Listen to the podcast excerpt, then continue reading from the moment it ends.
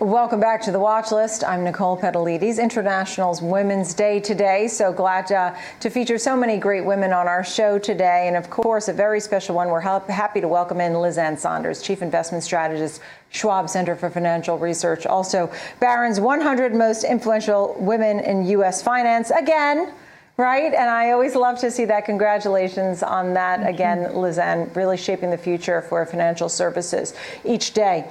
Um, with that, mm-hmm. what, what's the market telling you now as you expect more volatility and some downside risk?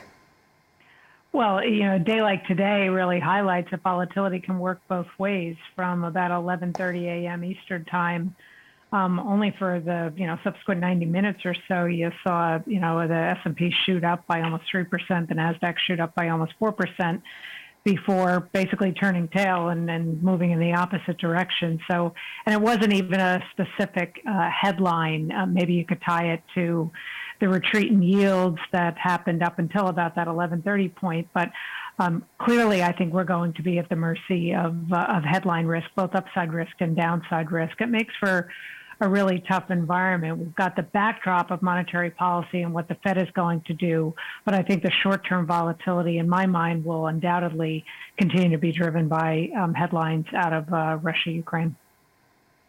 Mm-hmm. And I was, uh, as I was reading through your notes, I, I think when you when you say this kind of phrase, I think you're right. I mean, because there, there's no exact place to hide, no perfect hedge or place to hide, right? Um, and while this volatility is really evident, sometimes it could be short-lived. You know, in a year from now, are we going to be seeing anything similar? But at the same time, the momentum could be so dramatic. Like to your point, right? The Dow was up over 580 points today, only to see it move negative a short time ago. So at this point now, are you still looking at some of the same sectors that we discussed, such as healthcare, financials, utilities? We've been um, sort of de-emphasizing trying to make um, sector calls, even though we've, you know, we've got mm-hmm. existing mm-hmm. outperform or underperform, but really think it's a, a very difficult environment, especially uh, in a shorter term time frame than the six months or so that tend to dictate the tactical recommendations that we make at the sector level. What I've been trying to highlight is that it's factors that have been more consistent in terms of where both leadership resides as well as where the underperformance resides. And quite frankly, it's applicable to um, almost every uh, sector. Value oriented factors like strong free mm-hmm. cash flow yield, strong um, EBITDA enterprise value, even dividend yield, strong earnings yield. Those have been the factors that have been performing well, even in sectors like technology. Um, and then factors like high volatility, um, uh, weaker profitability, negative earnings revisions, those have been the factors pretty much across sectors that have been the underperformers. And the consistency of that factor bias has been much greater than the consistency of leadership on a short-term basis in sectors and, and really the umbrella around what's been working in terms of factors or characteristics is, is higher quality, um, stronger fundamentals, and I don't think that changes in the near term. Right, and to your point, you had said to us last time you were on, it was in your note again today about the looking for quality and those low quality names or SPACs or a meme, the chaos of the meme stocks maybe in the rearview mirror here at this point.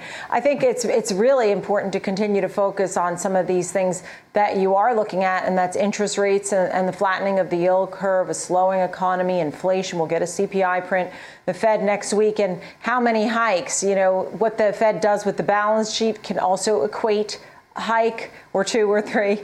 Um, tell us some of your thoughts when it comes to all of that. Sure. So, so at, this stage, we do think the Fed lifts off the zero bound uh, when they announce their decision on March 16th. Um, we think the only thing that might uh, change that perspective, is if something happens, probably associated with the Russia-Ukraine situation that caused a massive disruption in, say, dollar, you know, funding markets, in in liquidity, and in, in sort of disruption to the stability of the financial system versus just financial market volatility. And I think that needs to be an important thing that that you know market watchers distinguish between, which is financial market volatility and financial instability, financial system instability are not one and the same. So, absent a severe disruption to financial system stability, we think the Fed moves off the zero bound. But as, as my colleague Kathy Jones, who I know you have on, um, it, she, Yes. she called it today, what we're likely to see is a dovish hike. Uh, so probably commentary around the move off the zero bound that we're in a particularly unique set of circumstances right now with what's going on uh, with Russia and Ukraine. In terms of the inflation backdrop, oil prices really hold the key. We're likely to see continued elevated headline inflation, especially if energy prices continue to soar. But even if it's not reflected in this month's CPI print, it, that also will likely act as a bit of a, uh downward pressure valve on other components of core inflation, kind of that demand destruction. Again, we may not see that manifest itself in the CPI print that we get this week, but that's that's what's likely to happen if you continue to see oil prices accelerate. It acts as that demand destroyer, which um, would help in terms of, of, of Fed policy because trying to rein in aggregate demand has been one of the purposes of what the Fed has been doing, at least via the words uh, in an environment where they haven't yet gotten off the zero bound or started to shrink the balance sheet. Yeah. You know, I, I'm torn because we're almost out of time, but maybe you can give me a quick thought on the consumer that's battling high gas prices, inflation, um, and doesn't seem to be abating anytime soon. At the same time, it is International Women's Day. And maybe you had a thought, an experience, a piece of advice, something that you could add in. But maybe a thought on the consumer and a thought on International Uh, yeah, I, I wish it was. I wish it was a better comment, but I think recession risk is real. Um, you know, the the forecast Yeah. from Atlanta Fed GDPNow, which is well watched, is right at the zero line for the first quarter, and I think the pressure on consumers is quite elevated. So I, I think.